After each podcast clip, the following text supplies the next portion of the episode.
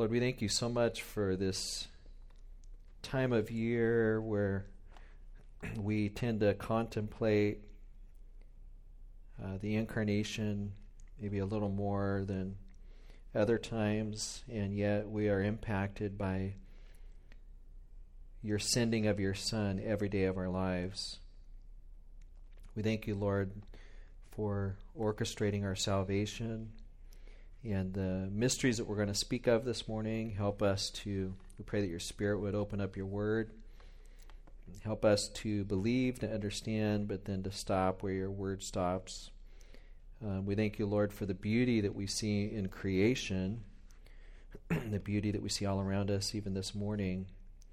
And yet uh, you have honored humanity with nobility by sending your Son to take on human flesh. So though we are sinners and our race is corrupt, um, when we look at the God-man, we are inspired and humbled. Uh, we pray, Father, that you would move amongst us. We pray in Christ's name.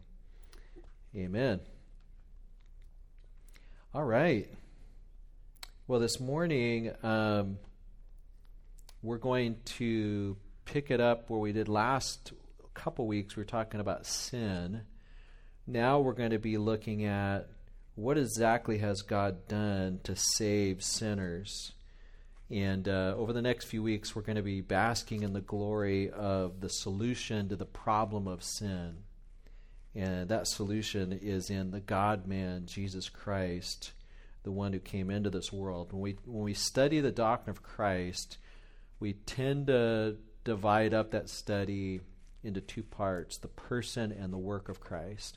I'm going to be talking about the person of Christ this morning, uh, both his deity and his humanity. And the next week, the next two weeks, we're going to get into the work of Christ. Um And as believers, we know that we know Jesus personally, so the study of Christ is deeply practical and deeply personal. Um, to summarize what we're going to talk about this morning, we're going to propose that the Scripture teaches that Jesus was fully God and fully man in one person, and will be so forever. Um, and so we're going to take a look at, first of all, the doctrine of the deity of Christ, the fact that Jesus is fully God.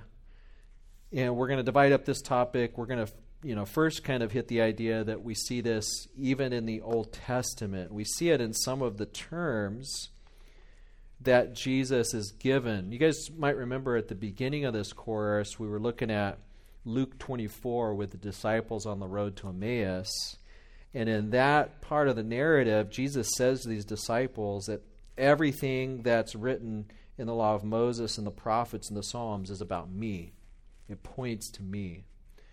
And so, so we would think then, if we go back to our Old Testament, that we would see some hints of the deity of Christ, and in fact we do.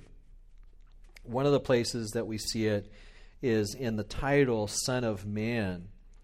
Uh, if you were to, we did some reading in Daniel this last summer, and um, in Daniel seven there's this description of the Ancient of Days, but then in verse thirteen it says, I saw in the night visions, and behold, with clouds of heaven there came one like a son of man.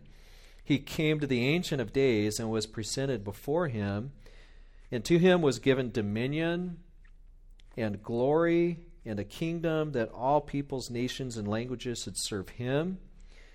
To uh, his dominion is an everlasting dominion which shall not pass away, and his kingdom um, one that shall not be destroyed.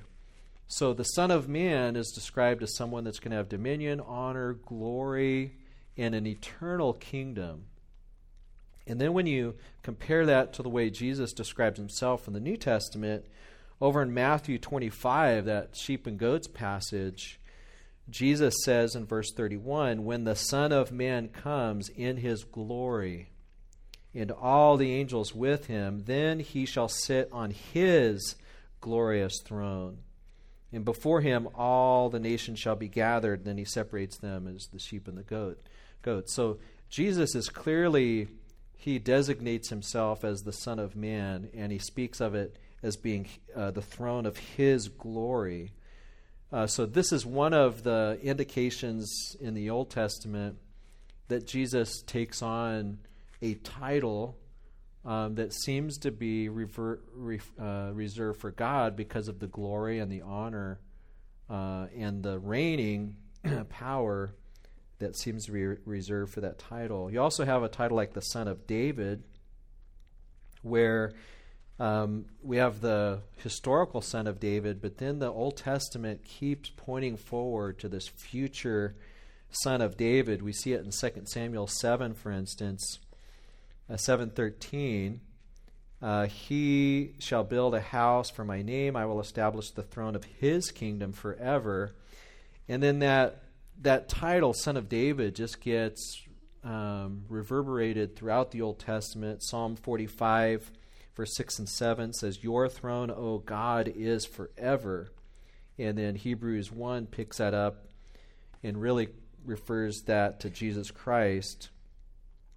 You also see that famous passage, Isaiah nine, uh, where it says, for unto us a child is born, unto us a son is given, and the government will be on his shoulders. His name shall be called Wonderful Counselor, Mighty God, Everlasting Father, Prince of Peace. Um... Of the increase of his government and of the peace there will be no end, on the throne of David and over his kingdom, to establish it and to uphold it with justice and righteousness. So there's a tie-in between the Son of David and this idea of uh, everlasting Father, Prince of Peace. Now, not Father in the sense of God the Father. Father would actually be a term that could be would be frequently used of kings, even Naaman. I don't know if you guys remember Naaman. He's not a king, but he's a high-ranking official. His servants call him Father over in Second Corinthians chapter five. So Father doesn't always mean God the Father. And so those are just a, a few examples. There's there's others that we could look at, but I want to spend more time on, on how the New Testament picks up the idea of Christ's deity. And uh, we'll run through these pretty quickly, but Jesus Christ is called God and Lord. Now, by the way, when you see the, the term in the New Testament, God, or the Greek theos, theos, sometimes it refers to God the Father, but other times theos is, rever- is referring to the divine nature generally. And so God is not always a reference to the Son in particular, but the Son is always God, is the way we would say it. So sometimes theos is, is very, especially when the Trinity is listed together, sometimes you'll see God, the Son, and then the Spirit.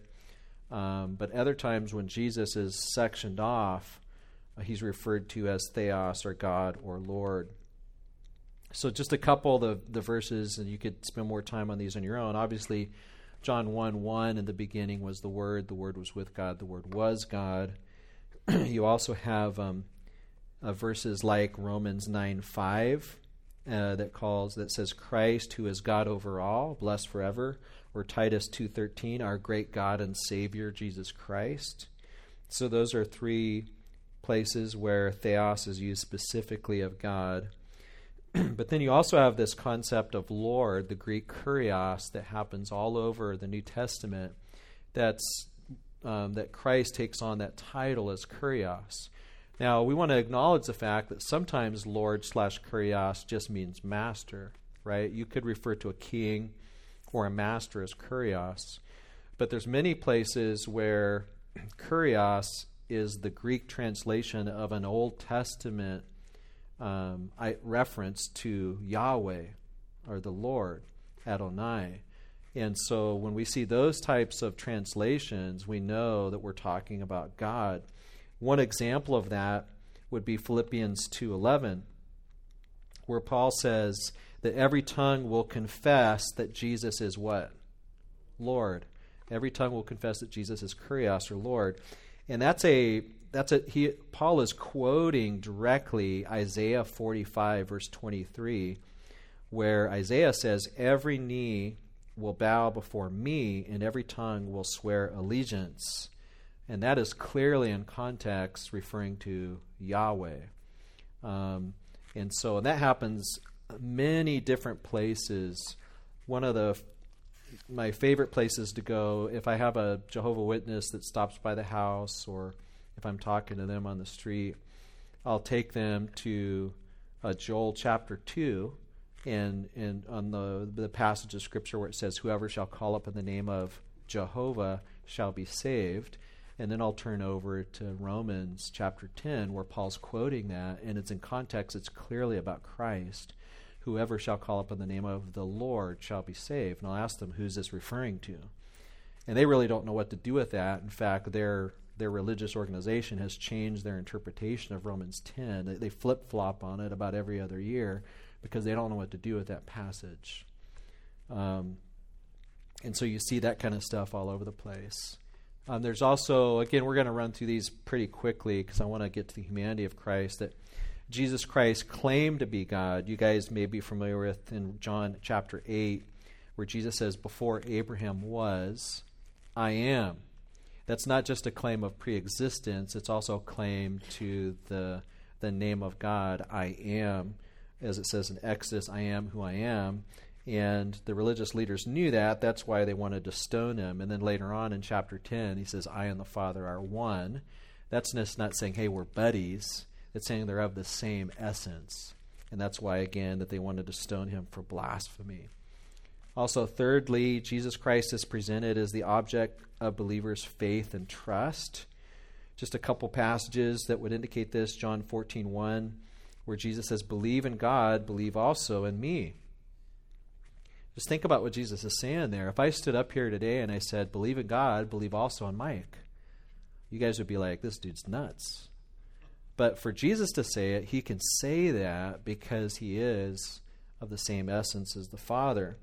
In John seventeen three, in the high priestly prayer, um, we see that eternal life is to know Jesus Christ. In fact, let me go ahead and turn over there. You can too if you wish. Um, right there in verse three, "And this is eternal life, that they may know you, Father, and the the only true God, and Jesus Christ, whom you have sent." Jesus Christ, to know Jesus Christ is to have eternal life. I would never say to know God and Mike Berry is eternal life. That would be blasphemy. But Jesus can say it because he is of the same essence as the Father.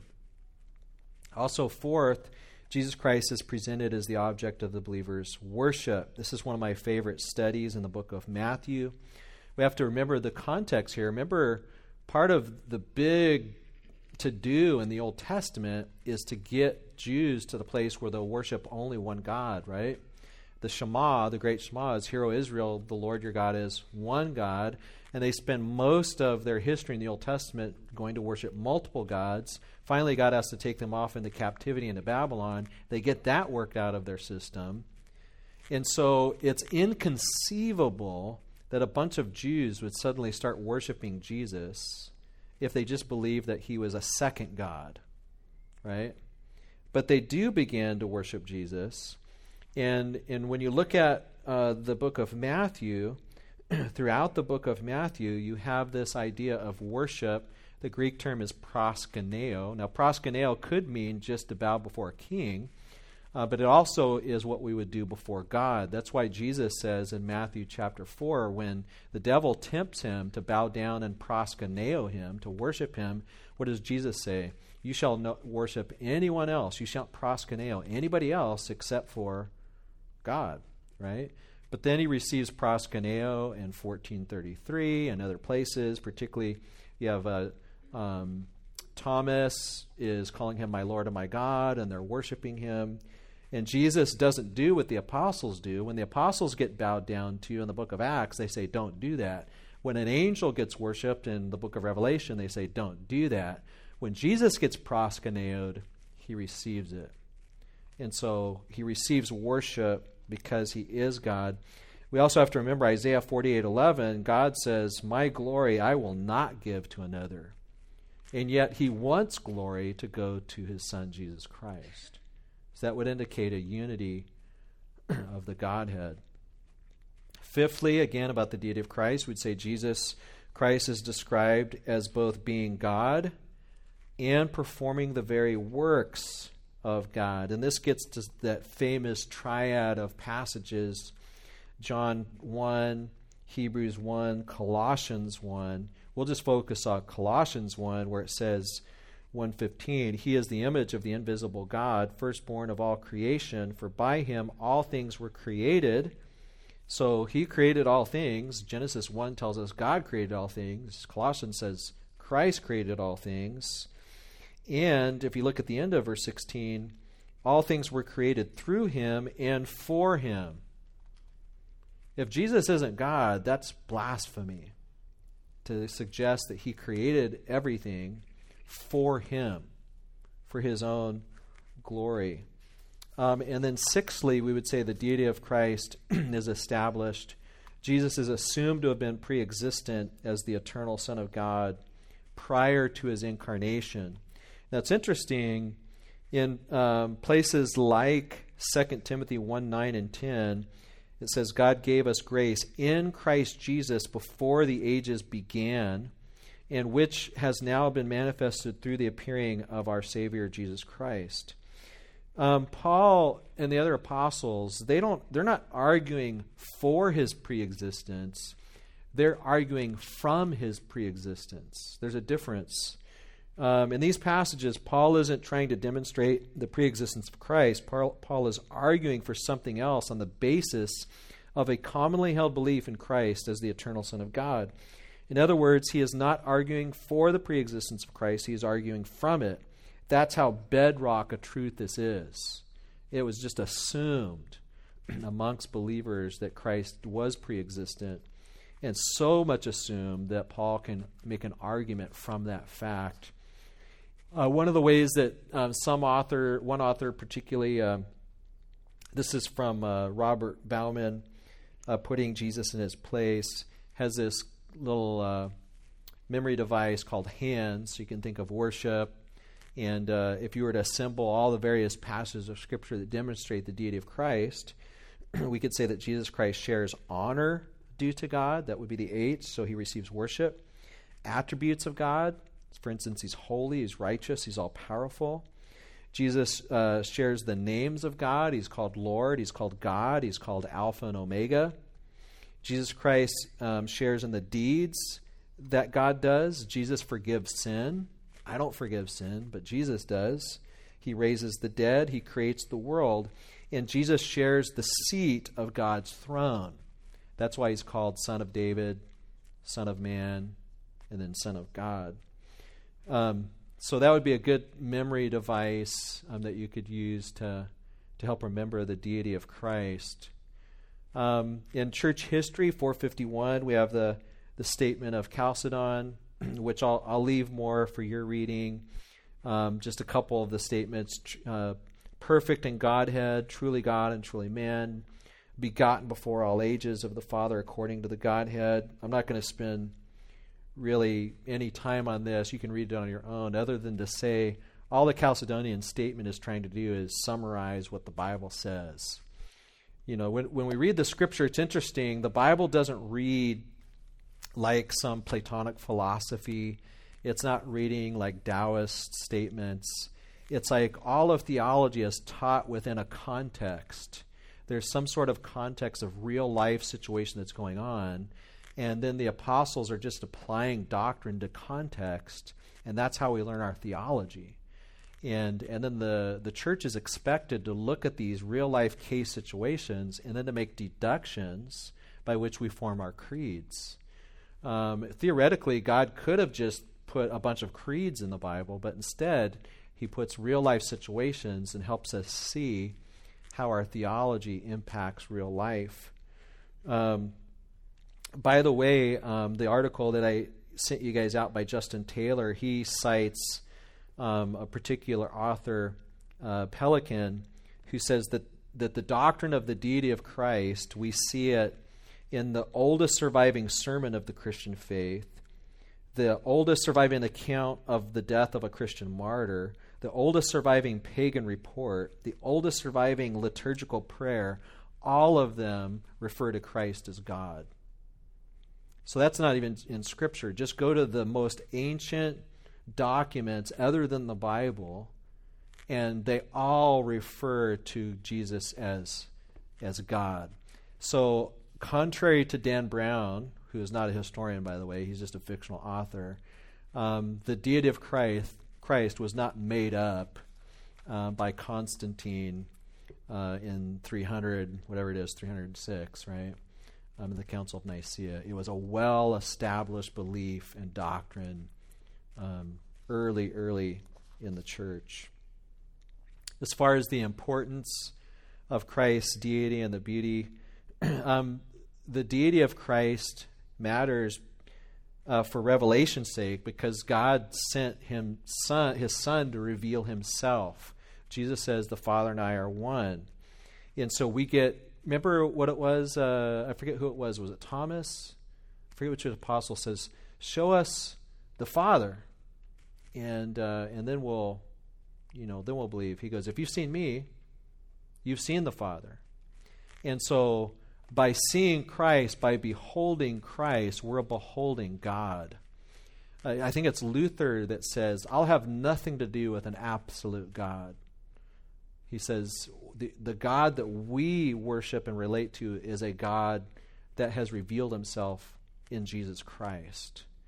Um, and Spurgeon makes a, a similar type statement in the article that you guys, um, that I sent you guys, his sermon on the humanity of Christ.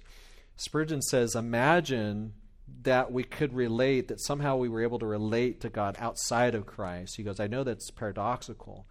But he just says that that would be a fearsome thing. But truth be told, there is no God outside of Christ. This is a triune God. And so if you know Christ, you know God. Uh, Christ is the one that gets us to the Father. And um, and so there is no Christless God. God is triune. And um, it, so we can't even possibly imagine having a revelation of God outside of Christ. Um, it matters, you know, when it comes to our salvation, because God is the one that orchestrates salvation.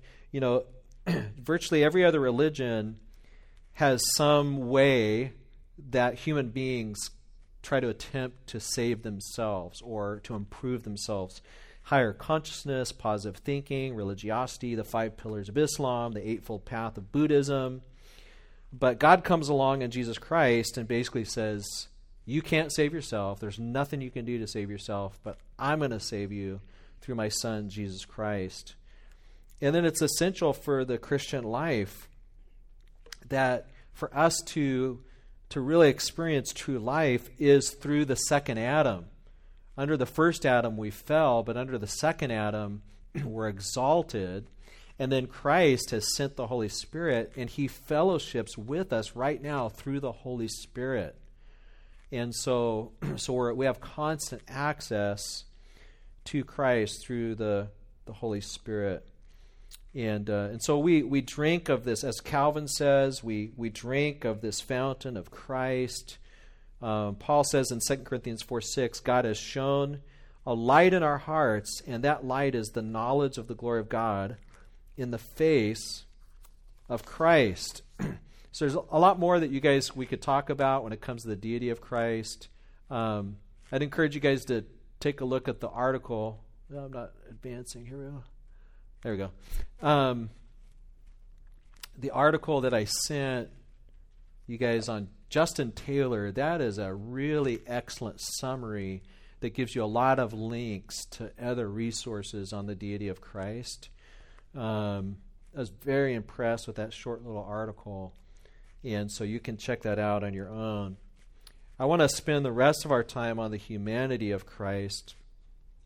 John one fourteen says this, the Word became flesh. We know at the front part of the chapter it says, in the beginning was the Word, right? The Word was with God. The Word was God. That's just an amazing statement when you think about what's being said there. There's distinction and identification in one verse. But then in verse fourteen, the Word became flesh and tabernacled amongst us, and we have seen his glory, glory as the only Son from the Father, full of grace and truth.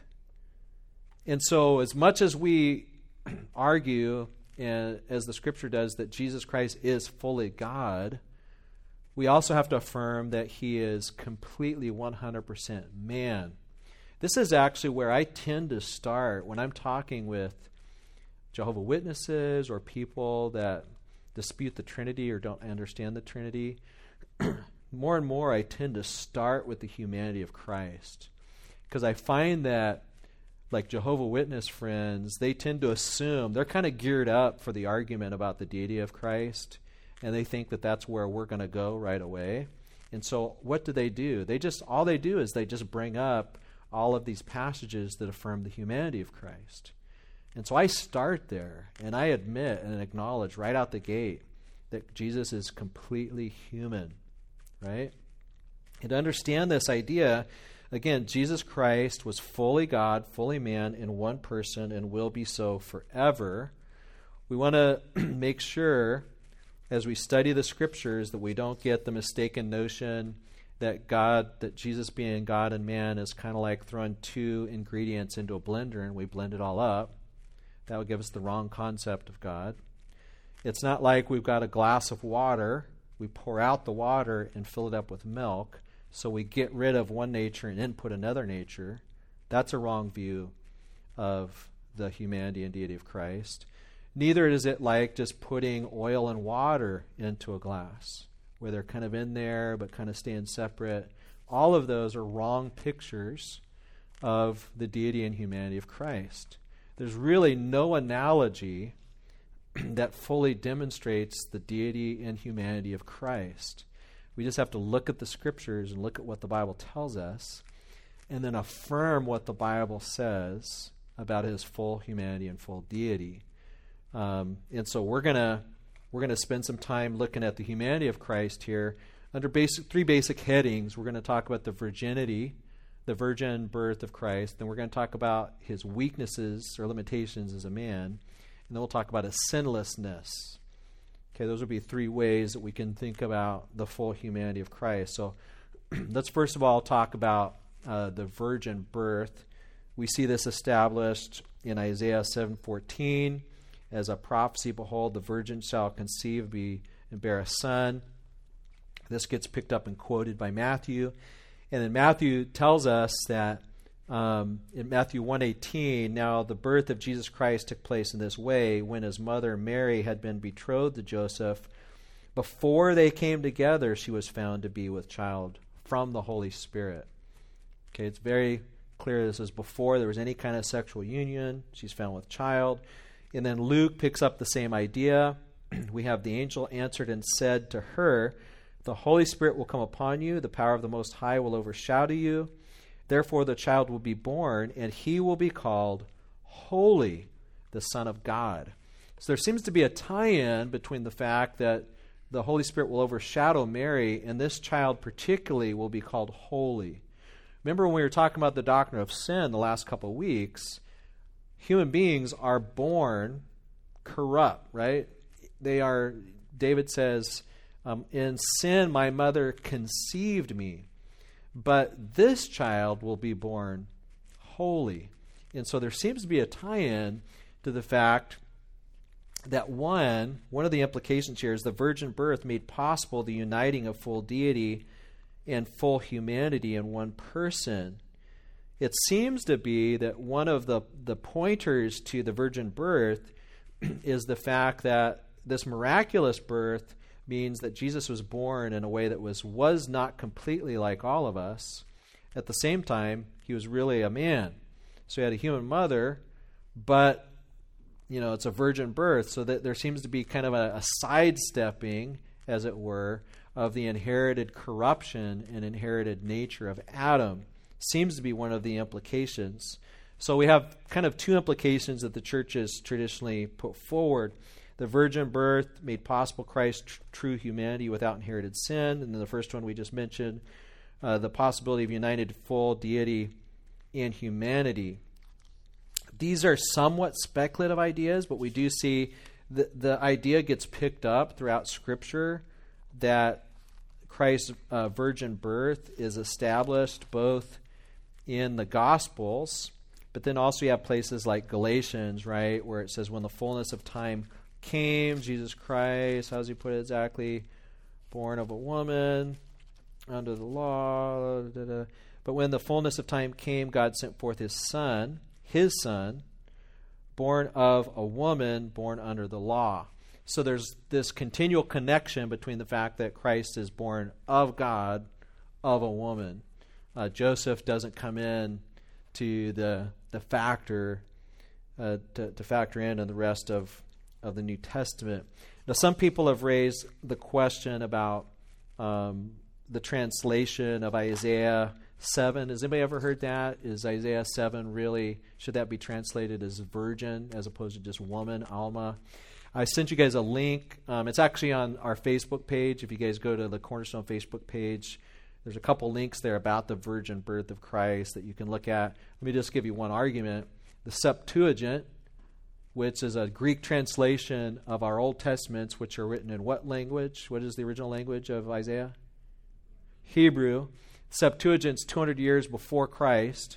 That's Greek. They translate the Hebrew Alma with the Greek word for virgin, not woman. And so the Jews, two hundred years before Christ, saw this word as meaning virgin. Even though in the context of Isaiah seven, it's a sign to Ahaz, King Ahaz, right? And so this is part of the nature of prophecy, is prophecy sometimes has a near referent and a far referent. And so in Isaiah seven, there's clearly a sign to Ahaz, but there's a further, what some people call kind of a double fulfillment, a further fulfillment in Christ. Um, so the book of Matthew, the book of Luke, they pick up that further fulfillment, um, which the Septuagint two hundred years before Christ seemed, uh, even though they weren't thinking this was going to be Jesus Christ, they did see a virgin in the future, uh, a virgin birth. And so that's kind of that in a nutshell. So, so that's the so we have a real human birth, and so we won't get into the other implications of this. Real human birth also implies real human um, gestation period and all the things that you would think of with delivery and all that kind of stuff. It's not like Mary was there and all of a sudden there was some kind of Star Wars thing and boom, the baby's outside of her womb. She had to deliver, cut the umbilical cord, the whole nine yards. Then there's um, kind of a second idea, and that is Jesus endured human weakness and limitations. And this is just all over the Bible. And we're we're going to run through this rather quickly, but um, Jesus had a human body. Believe it or not, in church history, there are those that denied the reality of his human body because they associate the physical with evil. And so they would argue that his body was just imaginary or whatnot. But the Bible goes to great detail to demonstrate that Christ had a real human body. He was born. He grew in stature. Uh, Luke two forty tells us he became tired. He was thirsty. He was hungry. After the temptation, he was hungry and needed to be ministered to. He was physically weak. Remember when he's carrying his own cross, he couldn't get it all the way there, and so they had to put it on the shoulders of uh, Simon of Cyrene. That wasn't because he was just play acting. That's another false doctrine in, in the early church, is some would just say he was just acting. No, he was weak. He could not physically, as a man, carry the cross all the way there, and so they had to get somebody else to carry it for him uh, because of the weakness of his body. And then even after the resurrection, he's eating fish, right? He's doing all these things, put your hands here, to demonstrate that he has a real human body even after the resurrection. Uh, he has a real human mind. The Bible indicates that he increased in wisdom. This is a befuddling to think about, that Jesus as God, as man, is he would have learned his Aleph, Beit, Gimel, Dalet, right? His A B Cs of Hebrew. Um, so he learned his A B Cs, so to speak. Um, he would have, um, he, he, uh, Luke two fifty-two says that he did grow in his in, in wisdom. Hebrews five eight says he learned obedience. This doesn't mean that he was a you know he sinned and then he got better. It's more like his moral capacity and abilities increased. Um, his parents were able to give him more and more responsibilities as he grew. Um, we also see that he had a human mind just by virtue of the fact that in his humanity, there was things that he was ignorant about. That explains Mark thirteen thirty-two, where Jesus says, but of, the, of that day or hour, no one knows, not even the angels, nor the Son, but only the Father knows. That's one of the passages that people love to go to to try to say that Jesus isn't God. Uh, the problem is, is it doesn't demonstrate that. All it does is it demonstrates he's man. That in his humanity, there are certain things he did not know. And while this is mysterious to us, we have to like take the full case study of the New Testament, not just a few of the cases, right? But the full case study to demonstrate both aspects of what we call the hypostatic union. Uh, since I threw out that term too soon, hypostatic union, what does hypostasis mean? That's basically the, the Greek word for um, substance. That Jesus's humanity and deity weren't just pretend. They weren't like Platonic. They were real. There's a hypostatic, a real union between his humanity and his deity. He's really a man. He's not just part man. He's really God. And there's a union between these two natures in one real person, right? You have one person. He's really a person. It's not pretend. He's really a man. He's really God. And that's a mystery, but we, um, you know, historically we've called that the hypostatic union. Um, let's talk about the fact that he has a, a human soul uh, and emotions. Uh, we see that before he went to the cross, uh, he, it speaks of him being troubled. My soul is very sorrowful, even to death, he says in Matthew twenty-six. Was Jesus just pretending? Ah, guys, I'm just kidding. I know I'm going to die and raise from the dead, so I'm just kind of going through the act, the play act of having emotions. No, in his humanity, he's like troubled and sorrowed to death. When he came upon Lazarus, he wept, right, um, with with those who are weeping. Um, and so, so we have a genuine emotion. He he was, and he was genuinely tempted. Um, So we we may get into this a little bit later. As a man, he he endured temptation and he obeyed. We would say not he wasn't tempted as God, because God cannot be tempted. And that's one of the reasons why we know there is a distinction between the natures, because God cannot be tempted, but a man can. And so that's part of the mystery of the hypostatic union. Um, so real emotions, he can be grieved, he's sorrowful, he was happy, he rejoiced. He says, forget where that is, where he says, Father, I rejoice that you have not, you've hidden these things from the wise, but you've revealed them to babes. And he was full of the Spirit. Let's talk about um, he endured human weakness and uh, limitations. Are you guys on the same place? Oh, no, let's talk about the fact that he was understood to be a human being. So, yeah. So in Matthew thirteen... you have this scene where it says, uh, verse fifty-three and following, when Jesus had finished these parables, he went away from there, and coming to his hometown, he taught them in the synagogue, so that they were astonished and said, where did this man get this wisdom and these mighty works? Is this not the carpenter's son? Is not his mother called Mary? Are not his brothers James, Joseph, Simon, and Judas? And are not all his sisters with us? Where did this man get all these things? And they took offense at him. But Jesus said to them, a prophet is not without honor except in his own hometown. As as his own hometown was looking at him, there was nothing mysterious. He didn't have a halo on his head like you have in a lot of the medieval pictures. He wasn't glowing, right? He didn't look like Neo in, um, what's that movie? Uh, Matrix, after he kind of rose from the dead. You know, he just, just a man, right? And so much a man that people are actually offended by the wisdom, almost like, Jesus, you seem kind of arrogant. You're just the carpenter's son, and you're you're speaking like you're God or something. You're just the carpenter's son. We know you. Um, So, but nevertheless, a third thing that we would say about the humanity of Christ is that he was sinless. So he's born of a virgin. He had a real human body with all the human limitations, but yet we'd say the one difference is, is he's sinless.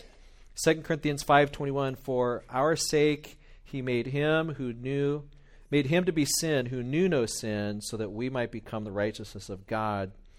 And um, you see that also in Hebrews four, that he was tempted in every respect, yet without sin. So where does that all lead us? Um, is, I think, one of the things that we can say from both Old and New Testament is that we can worship Jesus as the God-man. We worship him as God, but we also worship him as man. We worship him as the God-man. Um, there's a creed that was developed. We call it the Athanasian Creed, even though it was developed kind of quite a bit after Athanasius. It was more named after Athanasius, who dealt with the Arian heresy in his time period. But the Athanasian Creed goes something, a part of it goes like this. Furthermore, it was necessary to everlasting salvation that he also uh, believe rightly the incarnation of our Lord Jesus Christ. For the right faith is that we believe and confess that our Lord Jesus Christ, the Son of God, is God and man. God of the substance of the Father, begotten before the worlds, pre-existing, a man of substance of his mother, born in the world. So he was born, he, he existed before, but he was born in the world. Perfect God and perfect man, of reasonable soul and human flesh subsisting. So he's God, but he still has the mind of a man and the body of a man, equal to the Father as touching his Godhead, inferior to the Father as touching his manhood. That's a very amazing statement, because that gets really, no pun intended, fleshed out throughout the New Testament. He's equal to God the Father when it comes to his deity, but inferior to God the Father as touching his manhood or humanity. That's why there's places in the book of John, for instance, where Jesus says, the Father is greater than I, right? And our Jehovah's Witness friends love to go there and say, how can the Father be greater if he's God? Because in his humanity, the Father is greater than him. And the Father sends the Son, who, although he is God and man, yet he is not two, but one Christ. That's the one person. Hypostatic union, you have two natures in one person. One, not by conversion of the Godhead into flesh, right? It's not like he was God and then got transmorphed into a man. It's like what he he was man, and it's it's addition, not subtraction. Let me say that again. It's addition, not subtraction. He adds humanity to his deity. It's what? Addition, not subtraction. That's a huge idea. He didn't stop being God. He didn't say, I'm going to stop being God and now become man. He remains God. He becomes man, but he doesn't exercise the full prerogatives of his deity while he's on the earth. Right? It's addition, not what? Not subtraction. um, and it's not confusion of the substance and so on and so forth. So let me just kind of cut to the chase. I'm gonna I'm gonna send you guys an article here, a, a little more on just kind of why was this full humanity necessary. Um, if it wasn't for anything else other than the fact that the Bible just reveals it, that should be enough. But really, what the Bible indicates is that God the Father sent God the Son, and to reveal Himself. And now the second Adam comes to be our representative head, having gone through everything that we've gone through except for sin. You know, Adam goes to the garden, gets tempted, falls. Jesus comes to the earth, is tempted through his whole life, not just in Matthew four, but through his whole life the devil's after him. Think about this fact that, you know, it's unlikely that the devil has personally been after me at any point in my life, because we know the devil's not omnipresent, right? he sends his demons, and no doubt demons have come after me, but I don't think I'm all that important for the devil to personally come after Mike Berry. But the devil personally came after Jesus. And when you investigate and study the temptations, of the, what is the devil really trying to tempt Jesus to do?